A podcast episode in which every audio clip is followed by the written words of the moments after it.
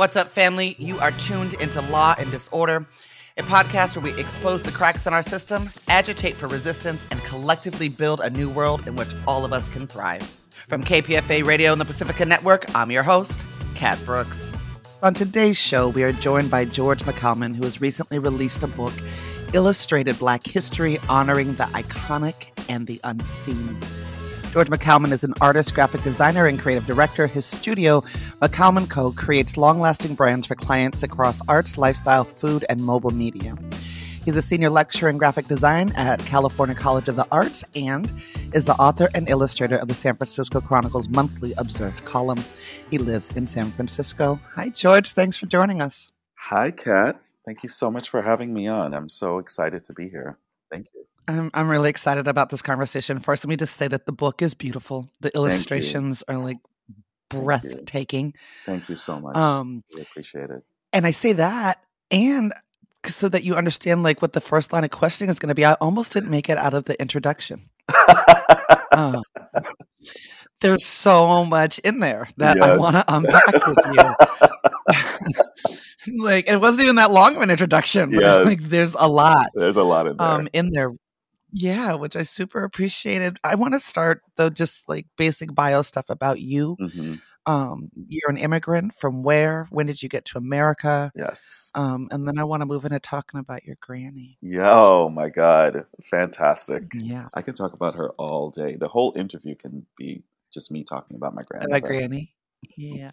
My granny. So I was born in the island nation of Grenada, which is located in it's pretty close to the equator, right off the coast of South America, Venezuela, located in between Trinidad and Barbados. And my mother and I moved to New York. I grew up in Brooklyn when I was 8. And my formative education is all in New York. And I worked in publishing for a few years before moving out to San Francisco in 1999. So I've been in San Francisco for a while, and it's my home, and I love it here. And so that's me. And you mentioned in the introduction and I think the acknowledgements, you talk about your grandmother, which I say granny. I think granny love is a special dynamic across the diaspora. It is special. And I'd love for you to, you know what I mean? Yes, like it just, regardless of the country, like Black folks and our grannies. And so whenever someone does that in their book, when they uplift their granny, I want to spend some time talking about them. So talk to us about your grandmother and her impact on you. So my grandmother is a seminal figure in my life. And it's the timing of you asking me about her. I did a piece for the New York Times that came out 2-3 weekends ago that is about my grandmother and how she influenced me as a storyteller. And the visual story, it's for the back page of their books section. I illustrated and wrote about my grandmother being a rabid reader, and that her love of books growing up really seeded in me the importance of words in human evolution and communication and language. And she is 99 years old right now, and is still as vibrant as she has ever been. And she reads most of her day. And I've been documenting her love of reading and words. And this is a person who's one of the smartest people I know who does not have a formal education. And she taught me basically that education does not produce intellect, that it's a human curiosity does. And so she has remained. She is my favorite person in the universe, and she's a really, really important person to my creativity and my own curiosity as a human being. Mm. And she's awesome. She's funny, and she's salty and sassy and well-rounded. She's Caribbean, amazing. Caribbean. So she has a lot to say. I just, for any readers, I'm not talking about someone who's like quiet and docile and in the corner. No, she is in everything. I love that. Mm-hmm. I love that. She's amazing. So when you first come to America, how did you first experience American Blackness, and how did that differ from how you had experienced Blackness in Grenada? Oh, that's a fantastic question. It was jarring to me when I got here. And even as a boy, I was studying and looking at the differences in the culture that I came from and the culture that I was now a part of.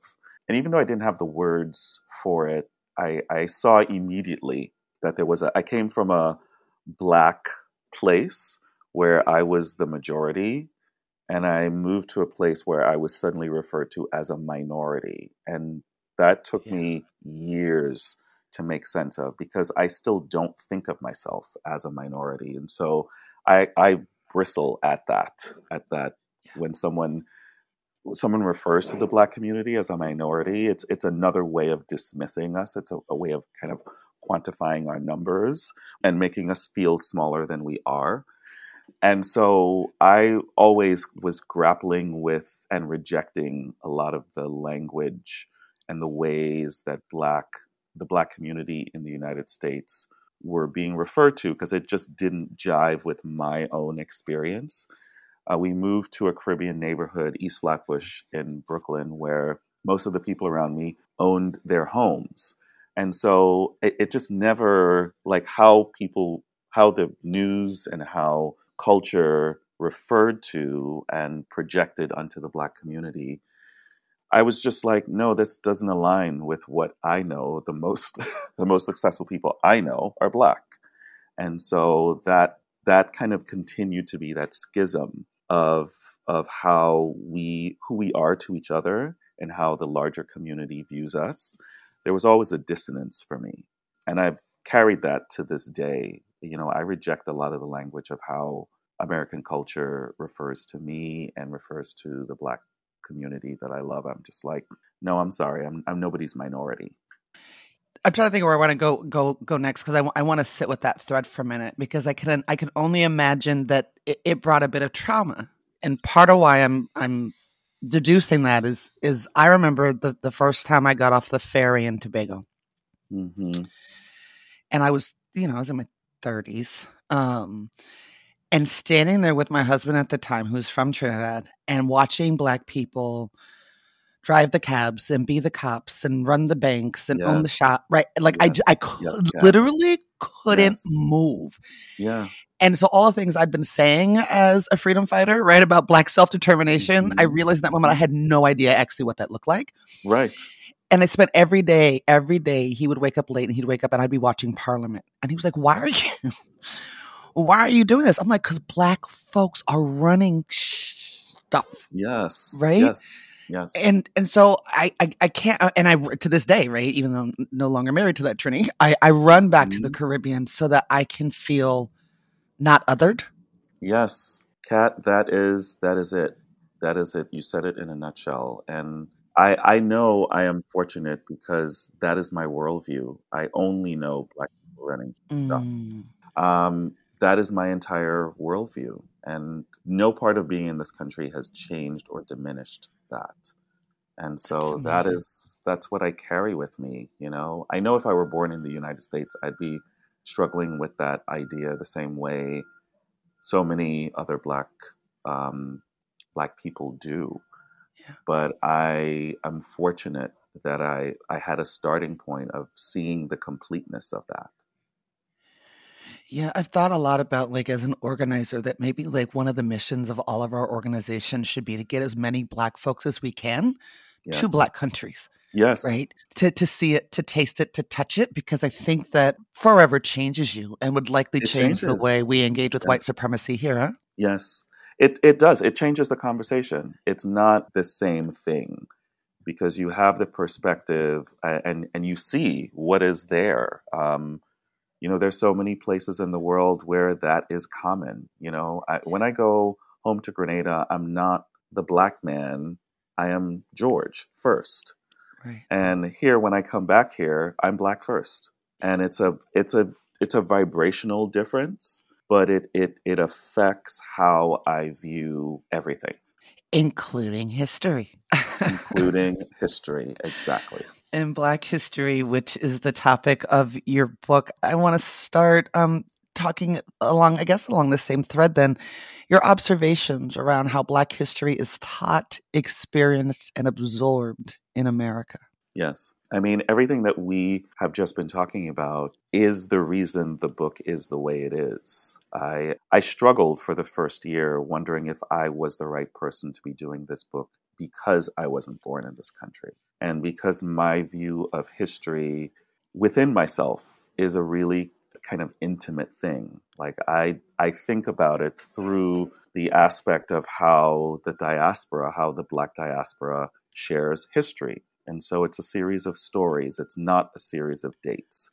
It is the emotional impact of what these events and who these pioneers are and what they accomplish, how it affects our lives. And so that was the starting point for me. And I wondered if maybe I was too other in my perception to make this book into something that Americans could see and appreciate. That I was actually thinking about the emotional legacy of history as much as a tangible one. And I know that that's because I'm from Grenada. And I our history is really intimate. You know, we, even within our history, our West Indian history, we speak about history very emotionally. It's a series of stories. It's the intimacy and the anecdotes. You know, it's how we share recipes. It's all oral. We have an oral tradition that you go everywhere, and Black people are the same. We tell stories in the same way to each other. And so it took me about a year working through my feelings about it and really kind of stepping into, yes, I am the right person to do this. And how I'm thinking about history is how I'm going to approach working on this book. Okay, I've got 3 follow-up questions to that. And I didn't think of which one I want to go first. I guess I'll go with the first thought, because you do talk about also in this introduction about being terrified through the process, week one, week two, week three. Is that why? Is because you were concerned of what people would say about you not being American and telling American history? Or what terrified you? What terrified me is feeling like I was representing a pretty huge thing. That it was seminal for me personally that I was attempting to kind of wade into this landscape, because Black history as a construct, as a, like how we talk about it in America, it's still really fraught. It's still kind of relegated. It's either anecdotal, or it's in history books, or it's children's books, or it's 28, sometimes 29 days a month. And that's kind of it, depending on, and unless you come from a family that indoctrinates a sense of your history in an everyday way, it's abstract to a lot of people. And so I wanted to honor the fact that I was wading into some intense waters, you know, and I started thinking about making a book. The original project was just self-induced curiosity. And so I painted a different Black history pioneer every day for a month just to see if I could. And then along the way realized that it was a much bigger undertaking. And several friends were like, you're doing this. You are uniquely qualified to do this. And you should do this, but you are doing it in a couple of cases. And actually the first person who told me that I was going to do this was an African woman. She was like, you have a responsibility to do this because you know the mechanics of how to make this book. And so it was a dear friend, a Kenyan woman, who was like, get to work. And that scared me even more because I knew she was right. And so that meant that I had to roll up my sleeves. I had to make myself a student again. I had to make myself vulnerable. I had to start from scratch. I had to start researching. I had to start writing, making lists, asking for help, really bringing in the community, because I knew that this was too great an undertaking for me to just do it by myself. We're going to segue into the process of the book and the impetus for it in just a second. But the other thing that made me, the other thing that I've been sort of wrestling with both in what I read and what you just said is that feeling that as a Black immigrant, that maybe then you weren't the person to tell this story about Black history, mm-hmm. which you say you've always seen as American history, mm-hmm. has me sitting with how fractured the diaspora is. Yes. And we talk about it as one thing. Yes. But we are so fractured, right? Yes. And yeah. We are a fractured people. Yeah. And, you know, that statement produces a lot of responses from a lot of people. But for me, I've always seen it as an origin point. You know, it doesn't make me sad to think that. It just makes me aware that that's what it is. And there's so much beauty in that, you know, in what we are all facing. And there's a reconvergence that I'm witnessing right now where, you know, there used to be more of a distinction between Black Americans and South Americans and, you know, Africans and Caribbean people. And I'm seeing that there's more of an awareness of, oh, we're all kind of in this swill right now, and we actually need to be working together more and more. And so I'm seeing a shift away from it just being splintered and sad. I'm seeing it being splintered and agency and urgency around us collaborating with each other. Mm. You're listening to Law & Disorder. I'm your host, Kat Brooks. We're in conversation with George McCalman about his book, Illustrated Black History, Honoring the Iconic and the Unseen. I deduced, because you mentioned that was a leap year, that it was in February, Black History mm-hmm. Month. Am I right that you did these 29 drawings? Yes. Of in 2016. Okay, Black pioneers. So that was the impetus for the book. Yes.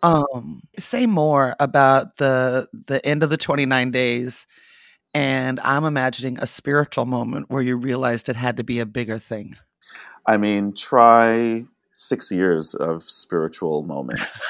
You know, it was just one catharsis after another, one setback after another, one victory after another, one ask after another. You know, I shouldered a lot of the responsibility myself for the first few years, and then started pulling more help in, more perspectives, more just really kind of recognizing that this was a community effort and that I needed more people involved behind the scenes just to make sure that I wasn't just honoring the pioneers of American history, but that, you know, the thing I was terrified of initially was just getting it wrong. You know, American society assigns Black people, individual Black people, as representatives of every other Black person alive. Yeah, buddy.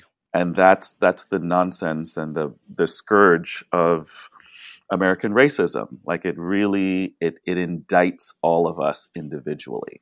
And you could be minding your business. It doesn't matter how fancy you look. It doesn't matter in this country.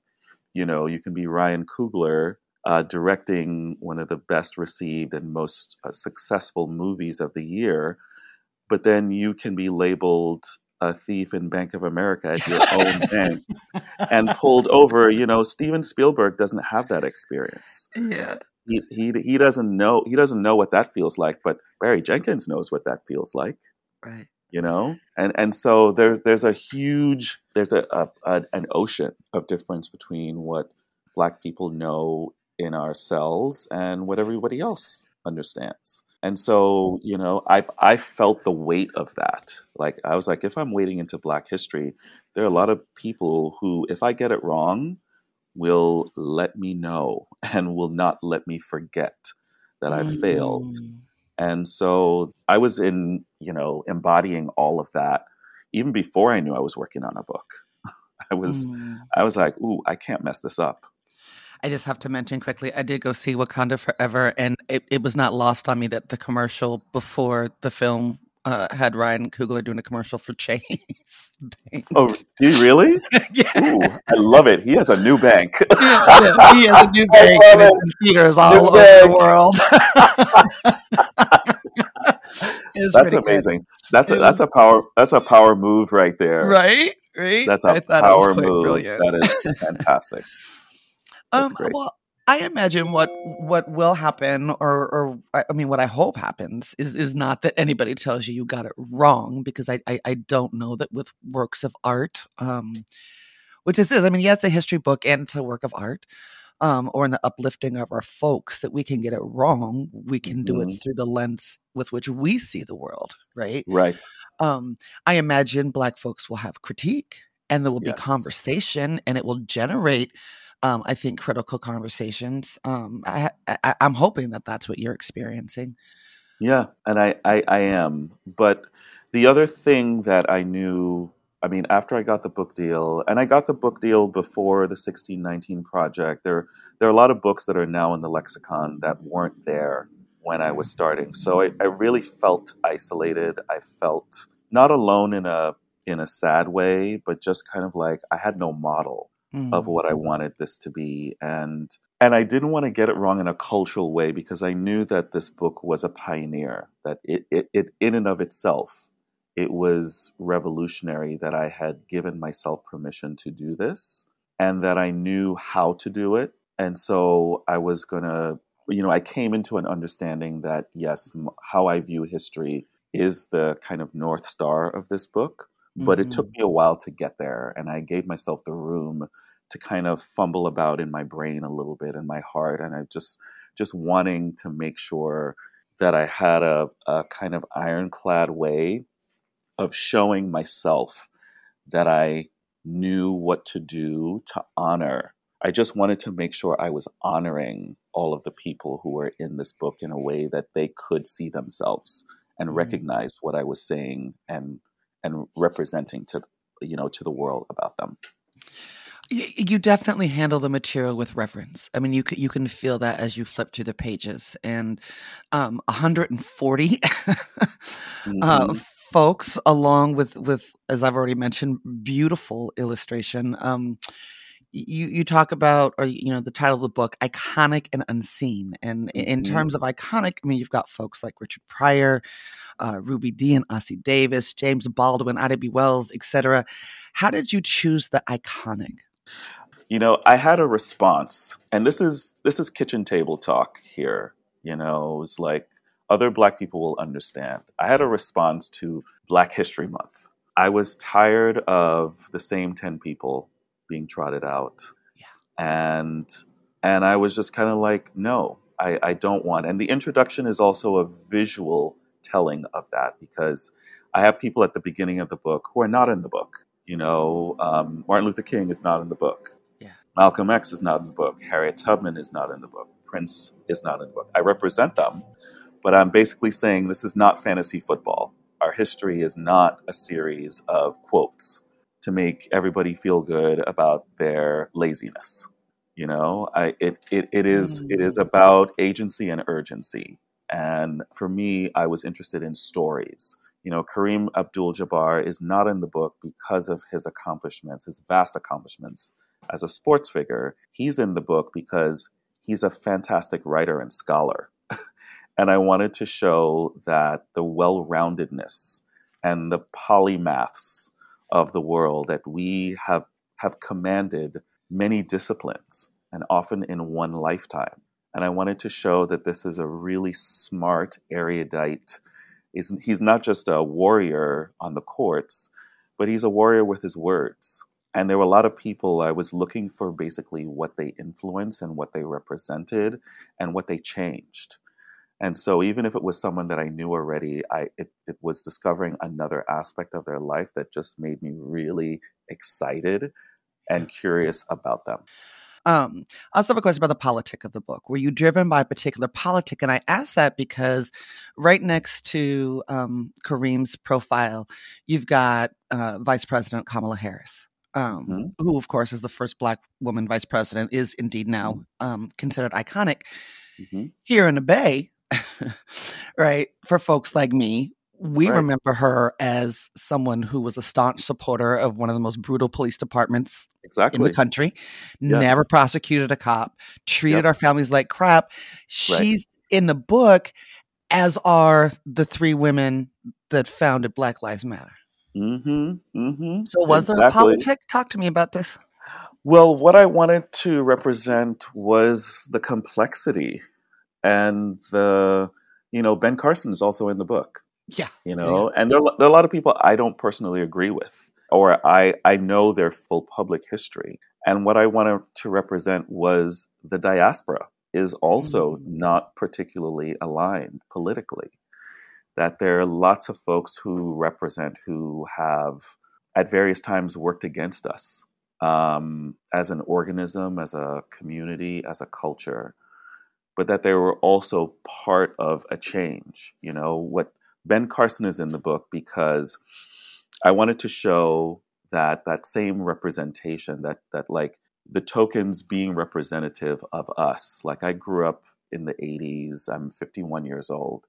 And so I'm old enough to have seen Ben Carson being deified, and then him coming out as a Republican, and then being a chicken head for the last few years as a lackey, you know? Yeah. And his accomplishments are still his accomplishments. And how do we as a culture, you know, it's like we're seeing it with Cosby, we're seeing it with Kanye, we're seeing it with our figures when they start showing different facets of themselves. Michael Jackson, we have to decide how we are, what our relationship to them is.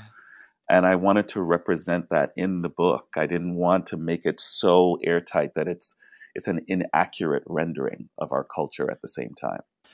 That re-sparked something that I thought about when you were talking about America labeling all Black folks by the actions or behavior of one folk. Mm-hmm. The other thing that America does is they choose our representatives for us. Absolutely. Right? Who's the safest version of whatever is Black and political and trending in this moment? Yes, yes, yes, yes. And this book is also a refutation of that. You know, that's where the unseen comes in. Which is where I'm going next. Yes. I basically wanted most people, unless you are a historian, you are not going to know most of the people in this book. And I wanted to make it accessible in a way. I didn't want anyone to feel bad. And I wanted to also honor, which the introduction shows, is that I myself didn't know a lot of the people in this book. And that is, I decided that was fine. It gave me an in. It gave me a kind of starting point to dig deeper and to educate myself and re-educate myself about what I knew. I didn't go to an HBCU. And so I also had to acknowledge that I was at a deficit myself. Like I've learned the last 6 years, I have relearned a lot of what I didn't know. There was a lot of stuff I knew, but I had to make it okay for me to not flagellate myself because I didn't know who Hannah Crafts was the first time. But now, hopefully, I've created a way in for you and you and you to know who Hannah Crafts is. And that to me is what it's about. I think, yes, unless you're a historian or, and this is where I'm thinking that maybe some of the more interesting conversations about the work you've produced will happen, or if you're a revolutionary or a student of movement. Yes. My guess is that my daughter was sat down with this book and she will know most of the folks in this book because of the way we did her education. Do you know what I mean? Yes. And there are Black families all over the world where people will open up the book and they will know most of the people in there. You know, the essays are representative of that. You know, the Emile Wilbekin, his family took him out on the holiday that is now Martin Luther King years before it was a national holiday.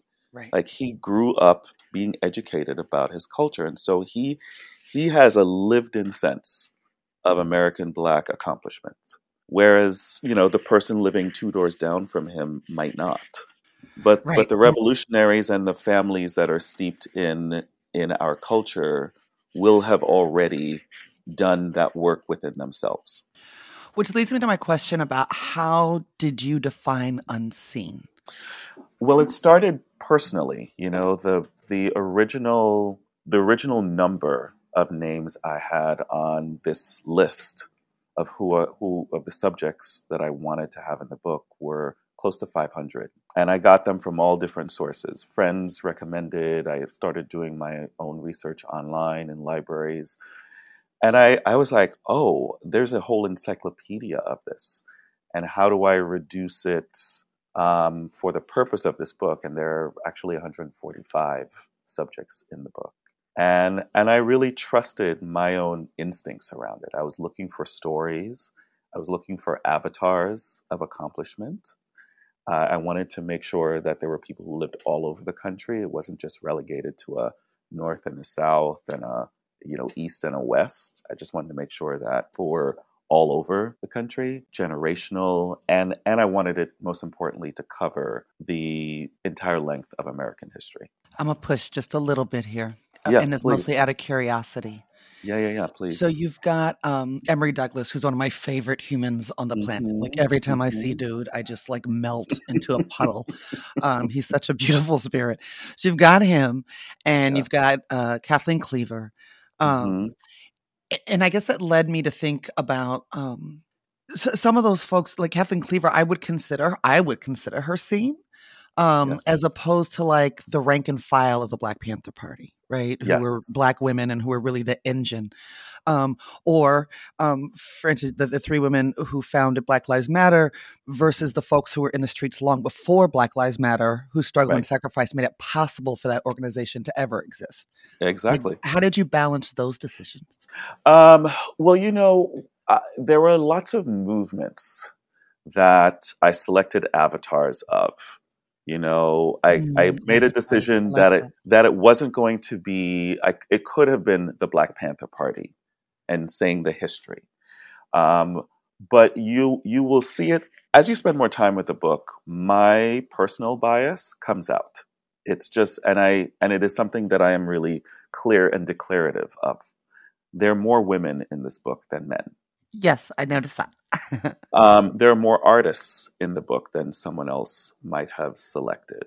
Yeah. I was suggestive of movements and my basically personal interests in documenting the women who were at the forefront of these movements. It's Marcus Garvey's wife I profiled, not Marcus Garvey. Yeah. Because I think that Amy Ashwood Garvey is more interesting than Marcus Garvey, which is almost sacrilege to say to some people, but that misses the point, which is that the women at the forefront of our culture are the people who were more interesting.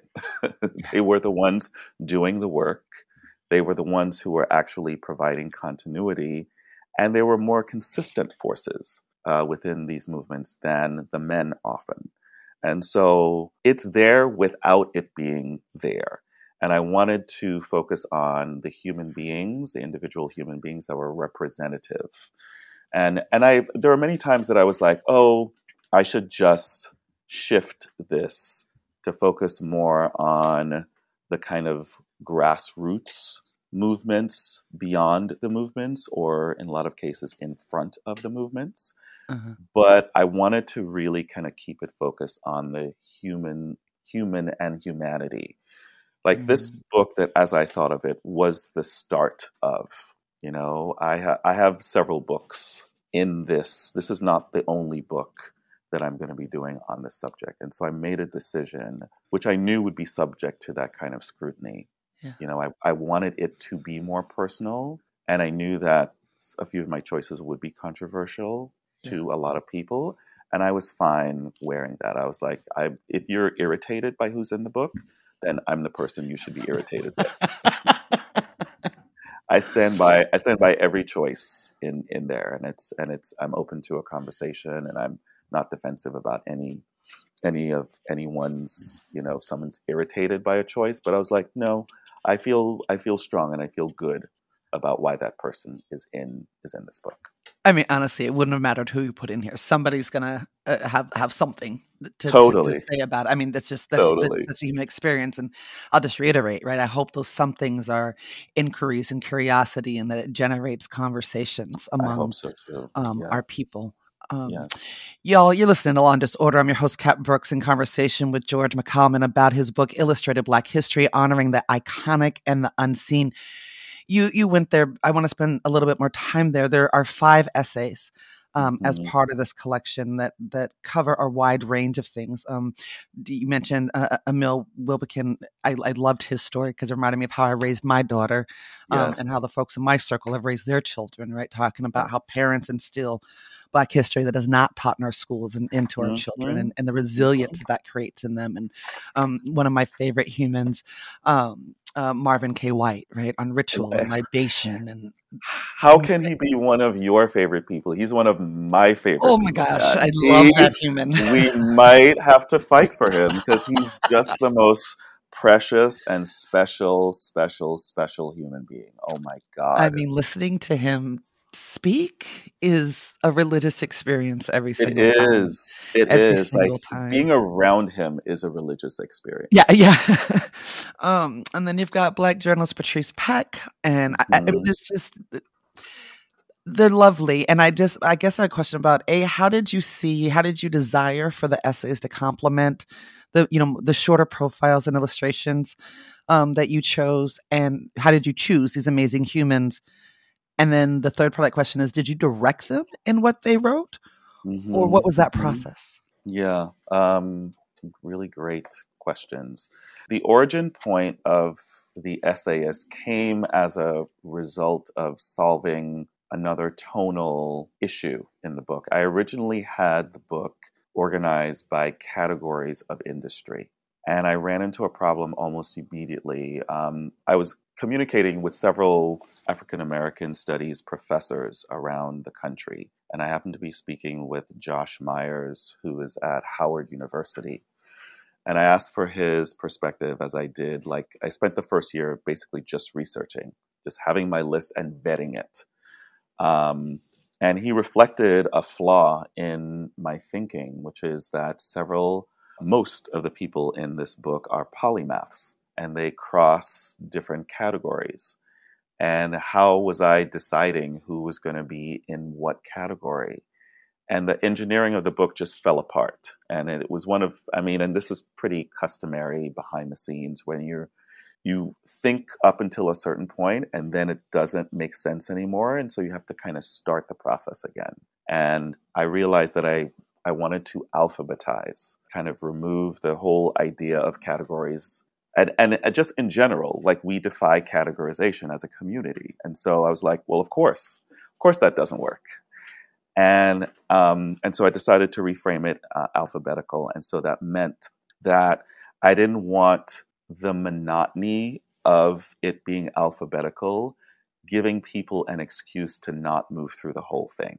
And so I wanted to insert several breaks that would allow me as a designer of the book to design the pages differently so that there was a kind of break and a launching point also. And so that meant that the book would not be entirely in my perspective. And I knew that also was our community, that I needed to get other people's perspectives in here.